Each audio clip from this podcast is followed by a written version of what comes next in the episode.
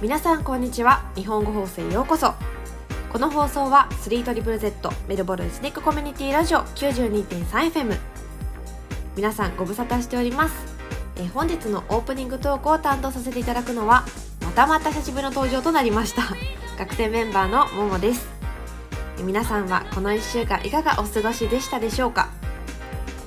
オープニングでお送りしたのはあのサンタロー CM でおなじみ浦島太郎役を演じられている桐谷健太さんで「海の声」でした。さてさて最近は夏の陽気になってきたメルボルン。私を含め学生の皆さんは今月から長い長いセミスタ休みがスタート。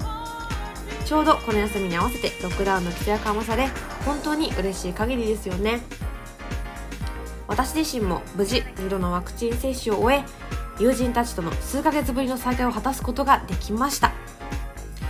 こう久しぶりに友人とカフェにお茶しに行ったりショッピングを楽しんだり本当にねこういった平凡な毎日を送れていること自体が奇跡なんだなぁと改めて実感しています。2021年も残すところあとわずかですがロックダウンで我慢していた分全力で今年の夏を楽しみましょうね、まあ、なんてオープニングトークはまあこの辺までにしてさて本日のメインコーナーはですね学生メンバーなみちゃんによるジャンピンジャパンをお届けします。今回のゲストは学生のアリーシャさん。一体どんなトークが繰り広げられるのか楽しみですね。お散歩中の方やお家で家事やお掃除をしながら聞いてくださっている皆さんドライブ中の方など皆さんの日曜日の午後を少しでも明るくできたらいいなと思っています。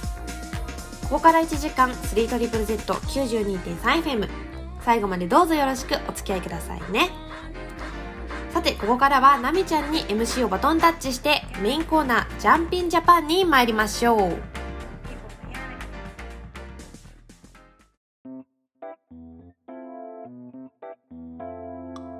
はい、始まりました。ジャンピンジャパンのコーナーです。えーこのコーナーでは留学生だったり日本で滞在したことのある方から、えー日本での生活で感じたことを話してもらったりすることで日本の別の視点から見た面白さをお茶の間にお届けしたいであったりあとは今メルボルンで日本語であったり日本について学んでいる皆さんにとってこれから日本に滞在する際の参考になればというふうに思っております。ということで今回、えーゲストとしてアリーシャさんに来ていただきました。アリーシャさんよろしくお願いします。よろしくお願いします。お願いします。じゃあ簡単に、えっと、自己紹介お願いしてもいいですか？はい、いいですよ。私の名前はアリーシャ・マックゴーリックです。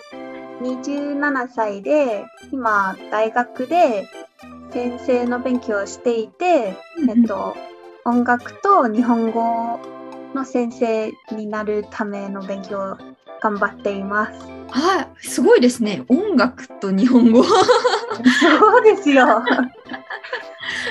先生になるためってことは今、それこそ教育学部で一生懸命勉強してるってことですもんね。そうですよう。んオンラインでも頑張っていますよ。うんオンライン授業で音楽を勉強するってどうやってやってるんですか？そうですよね。結構難しいですよ。でも、Zoom でやっていて、実はラグがあって、なんかあ一緒に音楽作れないんですけど、ーえっと、まあ自分のパートをレコーディングして、他の人もレコーディングして組み合わせて、なんか音楽も作れます。そういう方法もあります。あすごい。なんかす音楽って結構私のイメージなんですけどあのピアノ弾いたりあとは楽器演奏したりっていうのがこうメインのカリキュラムになるのかなって思ってて。そういう感じの勉強をしてるんですか？それとももっとこうなんかこの音楽はどこから来てみたいな。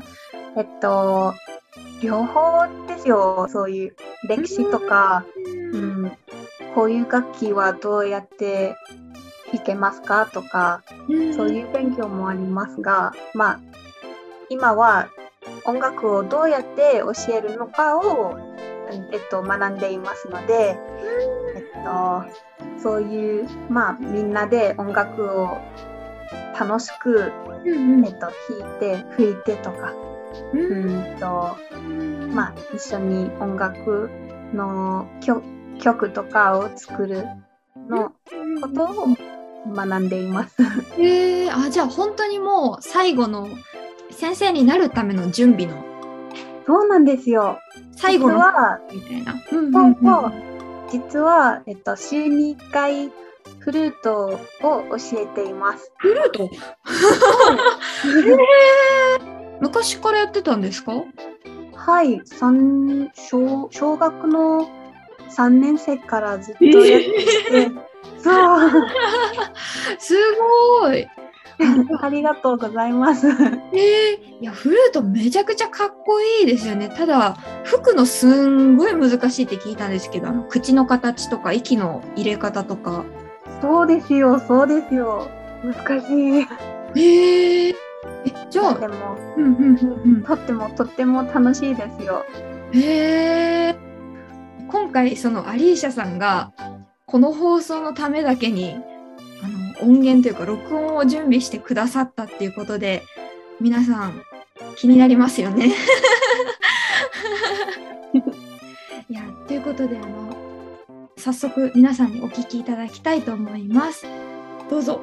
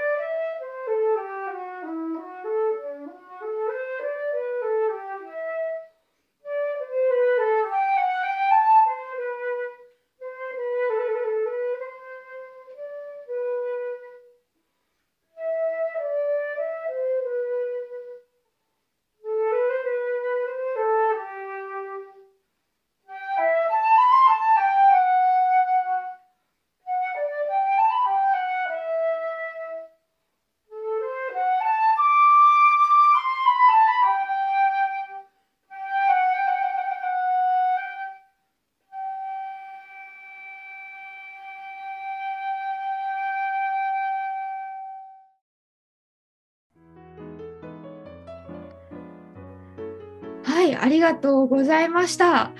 いやー心が現れます。嬉しいです。じゃあここからは具体的にそのアリーシャさんと日本との関わりについてお聞きしていきたいなっていうふうに思うんですけどアリーシャさんは日本語を勉強し始めたタイミングと日本に行ったタイミングってどっちが早いんですか？うん、まあ、大学に入った時に、うん。最初から初心者のクラスに入って、日本語の。初心者初心者クラスに入って、で、そこからずっと3年間勉強していて、で、その後に日本に行って、なんか旅行のため、1ヶ月の旅行、親友と一緒に行きました。そう。だから、まあ、うん、少し勉強して、で、その後は、えっと、日本の旅行をしました。うん。1ヶ月間どこに行ったんですか？そうですね。えっと、北海道とか、東京、京都、大阪、うん。宮島、あ宮島。と、岐阜？あと、飛騨古古川？飛騨古川おーおーおーそう、結構素敵なお家に暮らしていて、3日間ぐらい。うんとっても田舎で、でも、まあ本当に良かったです。そばも美味しかったです。私そば大好きなんですよえー、最高ですね。最初になんか日本のそばを食べた時は、山芋のがあって、それはそばをなんか箸で取って、ちょっとつけて食べるのすごく変だとちょっと不思議だでしたが、とっても良かった結局。本当に美味しかったです。でそんなこう、まあ、山芋を食べるような1ヶ月の旅行山芋を食べるような旅行ではないけど 1ヶ月間こう旅行してその間になんかどういう出会いだったりどういう学びだったりあったんですか？こうたくさんありましたが、本当に？例えば、なんでしょうね。例えば初めて、うん。と、銭湯に行った時、すごい、私は、ま、本当に、本当に自分のシャンプーもコンディショナーも、うんえっと、うんうん。ソープも全部忘れちゃって、へえなんか困った時に、なんか、優しいおばあさんが、あ、ソープないですか？どうぞってくれて、すごい感動しました。あなんか困った外国人で すごいわ 何もわからずに先頭に来ちゃってでその優しいおばあさんがね優しくね手伝ってくれました。ーいやそれは確かに心に染みますね。うん、嬉しいなっていうのが。うん、へえすごい。いやーでもなんか銭湯っていう文化がオーストラリアにあんまりないじゃなないいですよね。結構初めて行った時はすごく恥を感じてうん。もこれ怖いですよって思ってでも自分で頑張りたかったくて、なんか戦闘もの経験もしたくてでもまあ本当になんか体がポポカポカになって もう風呂からが上がって時はあこれいい経験でしたって思いました。オーストラリアで暮らしてた時に一番困ったのがシャワーの生活そうですよ。湯お船がほとんどありませんよね。本当にうん、だからすごい気持ちはわかりますなんか日本であれを体験しちゃうとやめられないっていう、温泉とかもすごく楽しいですよね。リラックスもたくさんできますよね。確かに確かにうん、えなんかそのさっきお話伺ってた感じだとあのその1ヶ月滞在してる期間になんか友達とのご縁があってそこからうん日本にずっと滞在することになったみたいな話を、そうなんですよね。そこ詳しく話してもらってもいいですか？もちろんいいですよ。私、前の、前に日本人の友達がいて、で、その旅行に行った時に、その日本人の友達が、えっと、なんか、あ、日本に働きたいですよね。うん、私は英語の先生を知って、なんか紹介してあげますかって聞いて、あ、ぜひぜひお願いしますって私は答え、答えましたで、それで、えっと、その英語の先生になんか会って、その英語の先生はですね、えっと、自分の保育園があって、インターナショナルの保育園？えー、すごい。すごいですよね。で、子供たちはなんかヒップホップのダンスとか、えー音楽のレッスンとか、そう、すごいですよ。英語のレッスンだけじゃなくて、本当になんか教育いっぱいあって、授業もいっぱいたくさんあって、うんいやー、素敵な保育園と思いまして、うんでうん、そこからぜひぜひ、えっと、英語の先生、私もなりたいですって、いその先生に言って、で、その英語の先生が、ああ、ぜひぜひ来てください、ここで働きくだ働いてくださいってえー。なって、で、オーストラリアに帰って、ビザとか書類とかいっぱい書いて、出して、うん。で、もう一回日本にいて、1年半くらいに、えっと、ずっと住んでいました。すごい。え、なんかごい。ご縁がつながりすぎて、そう、す本当になんか偶然で知り合いの知り合いの関係で、いやー、よかったです。すごい。で、そこからえー1年半？そうなんですよ。ええいやどうでした？生活は。いやー、とっても、とってもとっても楽しかったです。いろんな経験をして、いやー、そうなんですよね。初めてのフルタイムの仕事で結構大変でしたが、うん。あ、と保育保育園は本当に初めて初めて保育園で働いていたので、うん。結構大変なことも多かったので、うん。で、もいやーでも子供を寝かすとかうん。子供と一緒に遊ぶとかうん。子供に英語を教えるのとかうん。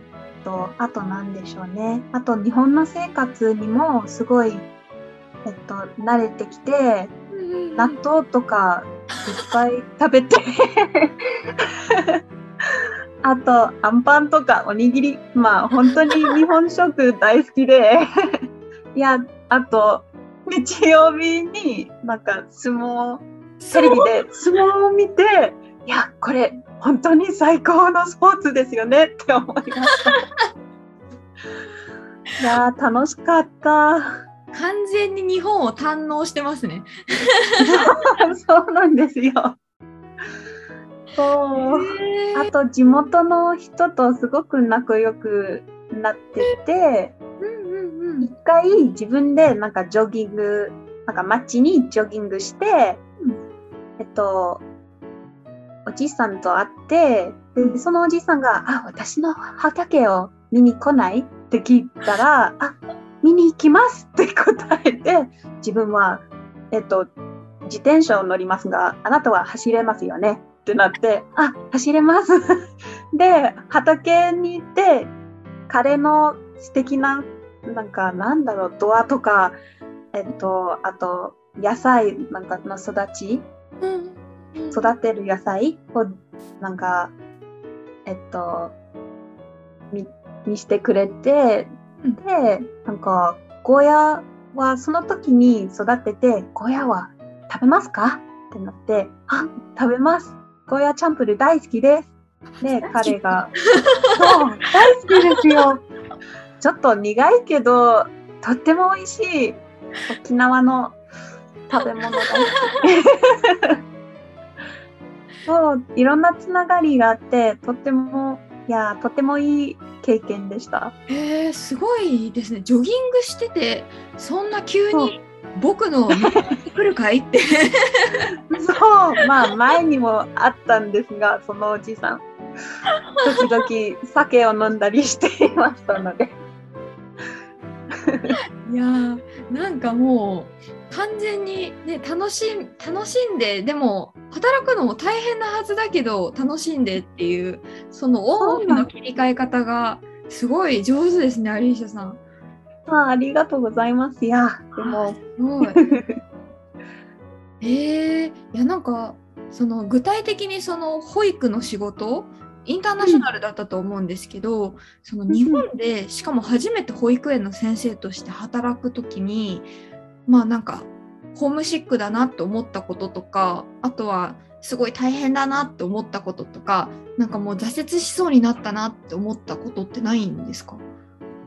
ああったと思います。たくさんあった、まあ、たくさんっていうか、あったと思いと思います。楽しいこともたくさんあって、でも、まあ、例えばね、文化の違いとかは、本当に最初は全部わからなくて、なんか床一回子供をあの守った時になんか大丈夫かなっていうなんかみんなの子供を見ていた時に、うん。とまあ床に座って、うん。でもなんだろう正座じゃなくて多分日本の男の子みたいな座り方をしててでマネージャーが「あ今何していますか？それは合ってませんよ。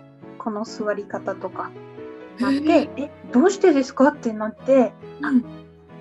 女の子は本当に下で座った方がいいですよね。なんかあこんな形で座るとなんか何かあったら子供はまあ悪いこととかこうしようとするならうんそう正座で座ると早くなんか立ち上がれるからその方がいいとマネージャーが言っていました。ああそういう意味でああそうそうそう。へえいやじゃあでも確かにメルボルンにいた時に正座するタイミングって本当なかったから 椅子で座りますよね。基本椅子だし結構みんなねカジュアルに座ってるからうん。あきっちり座る機会なんてないし。うん、うん。へえいやじゃあそういうカルチャーギャップもなんかなんとなく受け入れて乗り切ったって感じなんですか？そうなんですよね。か例えば家に入ると靴を脱いでからスリッパに入ってとか、それはまあ大丈夫でした。うん。うんいやなんかそういうねカルチャーギャップをしっかりこう自分で適応していくっていうのがねまあ、うん。難しいなと思う人が多分いっぱいいると思うんですけどアリーシャさんはここは頑張って乗り越えていった感じなんですね。うん、あとまあ、まあ助け合い人もたくさんいてくれてそのおかげであっても一番難しいことはうん。やっぱり日本に住むとえっと何でしょうねリサイクル？あとかゴミ捨て場とかあれは複雑ですよ。あれは私もわからないです。そうですよね。黄色いビニール袋はうん、何でしたっけ？燃えるゴミとか燃えるゴミだよね。うんうんで青いは燃えないゴミで何を入ればいいかわからなかった最初は。なんかす私のなんか最初燃やせるゴミと燃やせないゴミとか燃えるゴミも燃えないゴミとか結局うん。全部入れたら燃えるんじゃないのって思うんですけど。思っちゃいますよそれは。あと何でしょうね。水曜日にスティールとか木曜日にはキャンとかペットボトルとペットボトルのキャップは別々に 分別してもうえ？ってなってこれはオーストラリアと絶対違います。確かにオーストラリアとりあえず袋に入れてもうとポイって捨てるだけですもん。大体それしまだ、まあ、リサイクルもありますがそれはもうそうですね暖房とかうーんペットボトルとか。本当のなんかねリサイクルっていううん。カテゴリーに入るものが。確かに。いやゴミ捨てオーストラリアにいた時めっちゃ楽だったんですよね。うん。ゴミ？そう、ゴミ。あれですね。難しいところもいっぱいあったにもかかわらず1年半普通に頑張ったっていうのがすごいんですけどその頑張った後っていうのはどう？オーストラリアに戻ったんですよね。そうなんですよ。うん。うんうんで、今は、まあ、行った前にことは、まあ、大学で勉強していて、うんうんなんかせもっともっとねなんか日本に行った時はもっと先生のやり方を知ったかしたし知えなかった？うんうんうんだからまあだから一旦戻ってでもう一回行けるようにって思いました。おー。まあ、確かになんか1年半もしっかりこう働いているとこういうこと知らないなとかここわからないとか、多分そういうのいっぱい出てきますよね。そうなんですよね。うん。あじゃあその、うんうんうん、日本でのインターナショナルの経験を今こうオーストラリアに戻って勉強してさらにパワーアップしてレベルアップしてって感じなんですね。そうなんですよねすごーい。いつか日本で何かを教えることがすごく私の夢でうんだからまあ行けたら最高ですよね。うーんちょっとじゃあアリーシャさんがね近い将来日本でまたね英語を教えてそそしてまた銭湯に行って一っ風呂浴びてっていう世界が広がることをもう本当にね楽しみにしてます。私もということでかなり前半戦が長くなっちゃったんですけどここからはまた1曲挟んで後半戦に移りたいと思います。はいはい。ということで、後半戦に移りたいと思います。えっと、後半戦には、えっと、アリーシャさんのランキングを発表していただきたいと思います。ということで、今回はどのランキングを選んでくださいました？日本の食べ物のランキングおちなみに何位から何位までありますか？えっと10位から1位おーこれはかなり楽しみ。そしたらじゃあ、やっぱり1位が最後の方がいいかなって思うので、いいと思いますじゃあトップゃあ10 10位位から。はいじゃあ10位はラーメンですおー、やっぱり入る。ラーメンは入る絶対入る。絶対入るラーメンはたくさん種類があってうんそうなんですよね飛騨飛騨古川あなんだっけ岐阜県のラーメンを食べたことがあってとっても美味しくてメンマもついてうんうん優しい味で、でも同時に相原町私の住んでたところのラーメンもあって、味噌ラーメンで美味しい。味は濃いけど美味しい。夏の夜に食べると汗ちょっとかいて、でもいい感じになりますよね。いや、わかるわかるって思っちゃうばかり、もうね、なんかサラリーマンみたいなす会話を今 サラリーマンもよく来ていましたよ、その店で。いや私もよくラーメン行くんですけどいつも大体一人で行くんですよだから、うんサラリーマンサラリーマンサラリーマン女子大生みたいな いやー、私も全く同じでした。サラリーマン、サラリーマン、サラリーマン、保育士。みたいな。あ、そうなんですか。一人ですよね。いやラーメン女子増やしましょうそうですよね。増やしましょじゃあ9位いっちゃいましょう9位う。うん。9位は、みたらし団子。おーい。おい。しい。おい。しい。なんか神社に行くと、うんポカポカ熱い。の、なんかフレッシュなみたらし団子焼い。て、焼い。た、そのすぐ焼い。たものを食べると、本当に美味しい。い。やなんかお寺とか神社の結構古めのところに行くとちょっと登ったあたりにありますよね大体そうなんですよね。歩いた後にあって、結構、なんか、オーストラリア人が、うんうんえっと、日本に来た時とかに神社に、ま、一緒に回った後にみたらし団子を食べて、うんちょっと休憩して、うんああ、いいんだ、いいんですよね。あちょっとみたらし団子買いに行こうか。あらら。いいですね。ちょっとお腹が空いてきたので8位に行きましょう。行きましょう。8位は、ポッキーです。あポッキー？お菓子？急に来た。お菓子、お菓子は入っちゃうんですが、まあ、なんでしょうね。例えば、新幹線に乗ると、うん何かを食べたくなっちゃいますよね。ありますだねから、ポッキーは本当に旅行の食べ物の最高なものだと思います。何味好きですか？何の味？うーん、そうなんですよね。コーティングいろいろあるじゃないですかいろいろあります。チョコレートはやっぱり一番好きかな。でも抹茶とか、コーヒーラテとか、おあと、なんだ、きなこ？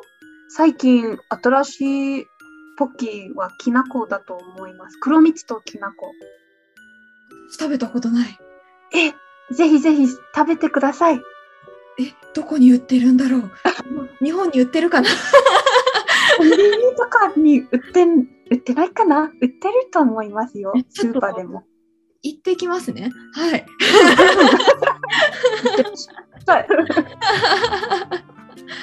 あいいな。ここで急にお菓子が来るという。まあみたらし団子も若干お菓子ではあるか。ね。いやー。じゃあ7位は？7位は抹茶ラテ。おお抹茶ラテ。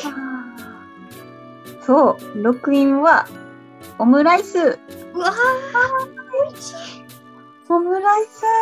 なんか、土曜日、日本に行った時に、保育園ずっと頑張っていて、で、土曜日はお休みで、うんうん休みの日は必ずどこかで外で食べることにしたんだけど、でも、まあ、結構オムライスになりました。セットで食べるとすっごく美味しい。うん小さなスープとかサラダとか、オムライス、飲み物。最高じゃないですか。いやーなんか若干このお子様ランチって見たことあります？あのうんうん。なんかオムライスって若干そのいいところだけ取った感じしません？うんうんうん。なんかこう夢が詰まったみたいな。若い時のなんか夢ですよ。ちょっと若干子供に戻れるみたいな。うん、そうなんですよ。うん。いいっと夕飯悩むな。今ちょっとラーメンみたらし団子みたらし団子を夕飯にしていいのかっていうところは若干あるんでポッキーを買って オムライスを作る忙しい難しい。でご飯食べた後抹茶ラテあ あらら。ーじゃあ第5位いっちゃいましょうはい。第5位は、沖縄そば。ええ沖縄そば？おお急に急に 急に沖縄になって。なぜかというと、私は、うん、日本に帰る前に、最後の旅行は、宮古島に行って、いいなそう、素敵な旅行でしたよ。で、そこで友達と一緒に沖縄のそばを食べて、うん本当にもう味はすごく違って、うん。そばじゃないですよね。なんかねいわゆる山芋をかける系のそばじゃないですよね。うん、そういうそばではなくて、でも、まあ、もっとラーメンに似ているんですよね。で、その沖縄のそばを食べてから、黒糖のアイスも食べました。やばい絶対美味しいちょっと沖縄は遠いかな？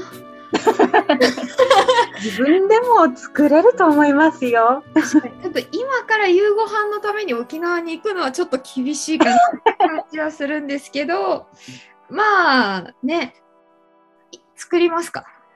ね。頑張ってください。じゃあもうあとね、4つしかない。4位行きましょう。そうなんです。じゃあ4位はお好み焼き。はい。大好きです。おお好み焼き大好きです。そうなんですよね。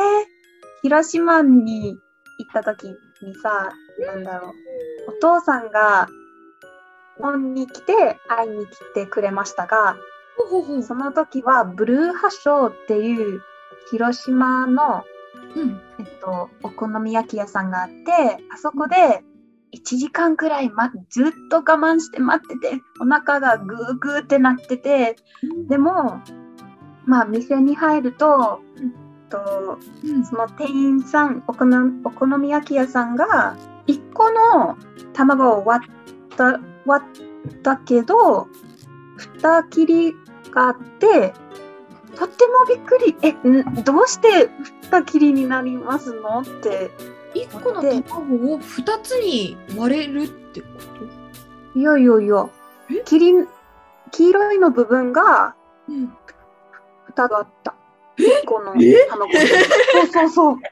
私も、えー？ってなって、なんかその、あの、お好み屋さん、お好み焼き屋さんが気づいて、なんか卵をちょっとこうして、あ、これ、2つの切りが入ってるか、これ1個かなって、なんか手でちょっと持って感じて、で、私、私のお好み焼きのために、それそれをして、割って、1個は2切りになって、お父さんと私は、わーいってなって、で、次の1個を割ったら、1個になって、お好み焼き屋さんがちょちょっと、あーってなって、がっかりして、私たちも、あーってがっかりになりましたが、とっても楽しくて、その、なんか、目の前で作るのすごく良かったです。えー、え、黄身が2つあるっていうのが重さでわかる？そうだと思います。すごすぎてちょっともう何も言えないんですけど、ちょっと夕ご飯にお好み焼きも来ましたね。どうしましょう。いや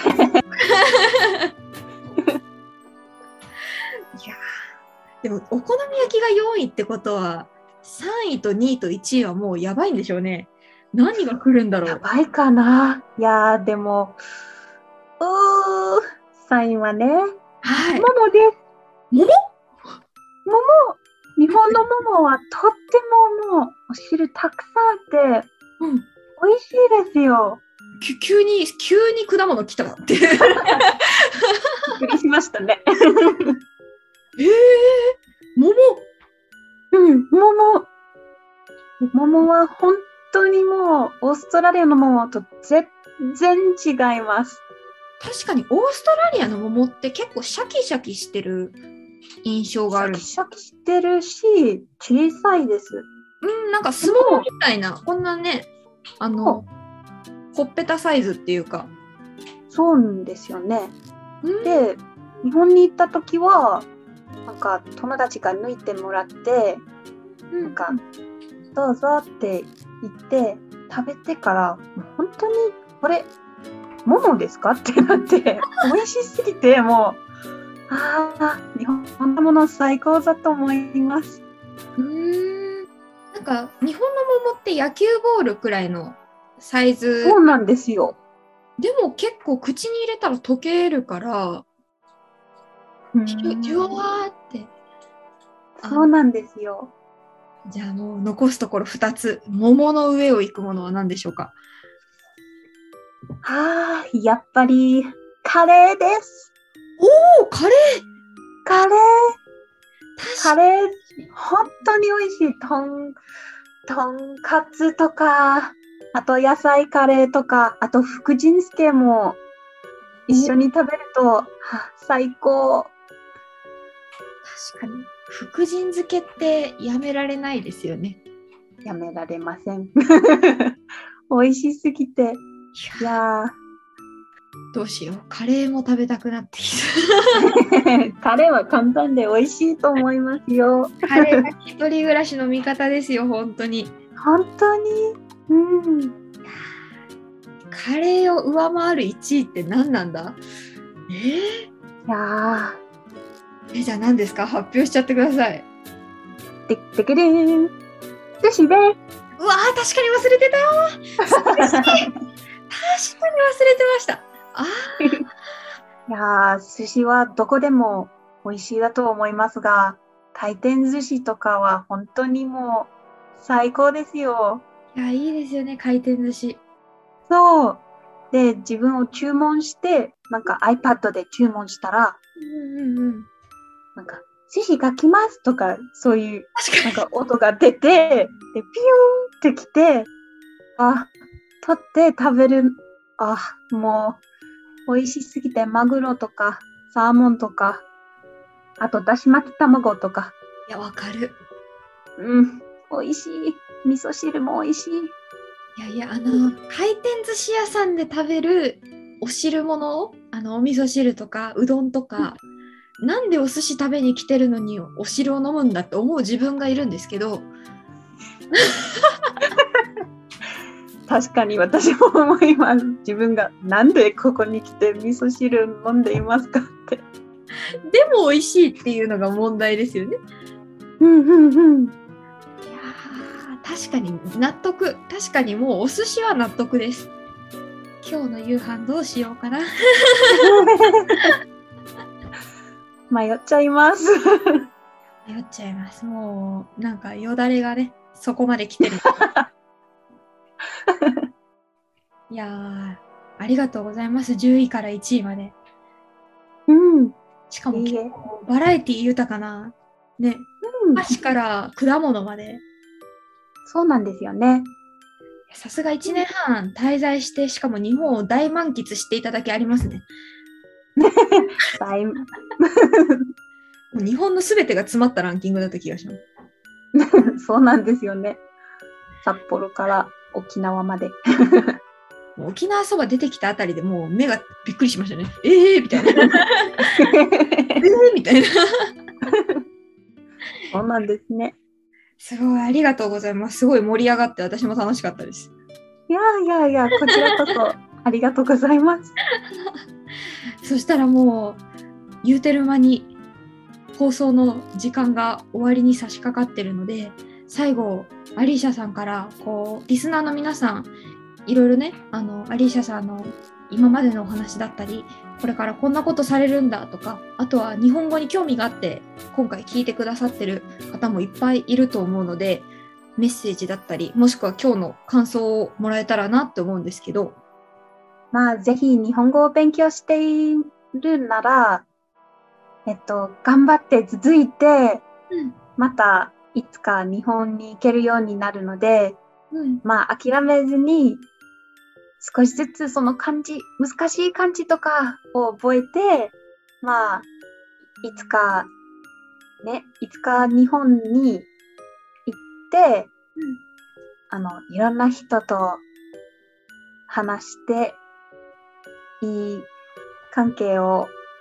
いい友達でも作れますので、まあ、うんぜひぜひ頑張ってください。いやー、本当なんか今回ね、トークの中で何回もアリーシャさんのその、もうあの畑のおじさんの話だったり、銭湯のおばあちゃんの話だったり、ね、本当に人との、なんだろう、ご縁なのか出会いなのか、でそこからこうね、いろんな人と会話していくっていう、で、しかもコミュニケーション取ってみたいな。で、なんかね、結局その人たちとみんな仲良くなっていくっていう。そうなんですよね。その、うなんかスタイルっていうかなんかアリーシャさんそのものだなっていうのをこの1時間かけてなんかうん優しい人じゃないと普通人は近づいてこないじゃないですか。まあ、確かに。そうだからやっぱりねでししかもそこで日本語話せるからやっぱりまだね日本の人だとね日本語はまあ喋れるけど英語はちょっとねまだ苦手だみたいな特にご年配の方だと多かったりするのでね、うんしっかり勉強した分がそういったところで活かされるっていうのはすごくいい。うんね、まあ、それまでがね、辛いんですけどね。うん、そうなんですよね。日本語難しいけど、まあ、頑張ってください。いや本当にね日本での経験を踏まえてしかもそれを夢につなげてでしかもそれを実現しようって今ね一生懸命頑張ってる最中っていうのが何よりもね多分将来アリーシャさんがこの自分の話した内容を聞いてもああの時頑張ってたなって思うだろうし思うかもしれません。他の人たちはそれであ頑張ってる人いるなって思えたらちょっとね一歩踏み出そっかみたいな気持ちになれるかもしれないのでいや本当に貴重なお話をありがとうございました。こちらこそありがとうございました。ということで、はい、以上、ジャンピンジャパンのコーナーでした。はい、ということで 92.3FM 日本語放送番組もそろそろ終わりの時間に近づいてきました。皆さん本日の放送いかがでしたでしょうか？大学で音楽と日本語を勉強されているというなんともマルチな才能をお持ちのアリーシャさん。彼女のフルートの演奏素敵でしたね。本当に綺麗な音色で思わず聴き入ってしまいました。一日も早くアリーシャさんがまた日本を訪れることができますように。放送メンバーに聞いてみたいということがある方や番組へのご意見、曲リクエスト、ラジオに出演してみたいという方がいらっしゃいましたら、メールアドレス 3ZZJP.gmail.com または日本語放送の Facebook ページにお願いいたします。ぜひ Facebook のコメント欄もご活用ください。日本語放送公式 Instagram の方にコメントしてくださっても大丈夫です。ラジオ聞き逃してしまった方や過去の放送が気になる方、Apple のポッドキャストでメルボルン 3ZZZ 日本語放送 92.3FM と検索していただくとそこから過去の放送を聞くことができるので気になる方はぜひチェックしてみてください。さて来週はどのラジオメンバーが登場するのでしょうか？気になる方はぜひ来週もまたこの時間にラジオにチューンしてくださいね。ということで皆さん今週も最後まで聞いてくださりありがとうございました。今日のエンディングソングはまだメジャーデビューされる前 YouTube にカバー動画を投稿されていた頃から応援させていただいていた藤井風さんのこちらの曲、キラリをお届けします。あなたの日曜日が素晴らしい一日となりますように。それでは皆さん素敵な一週間をお過ごしくださいね。さようなら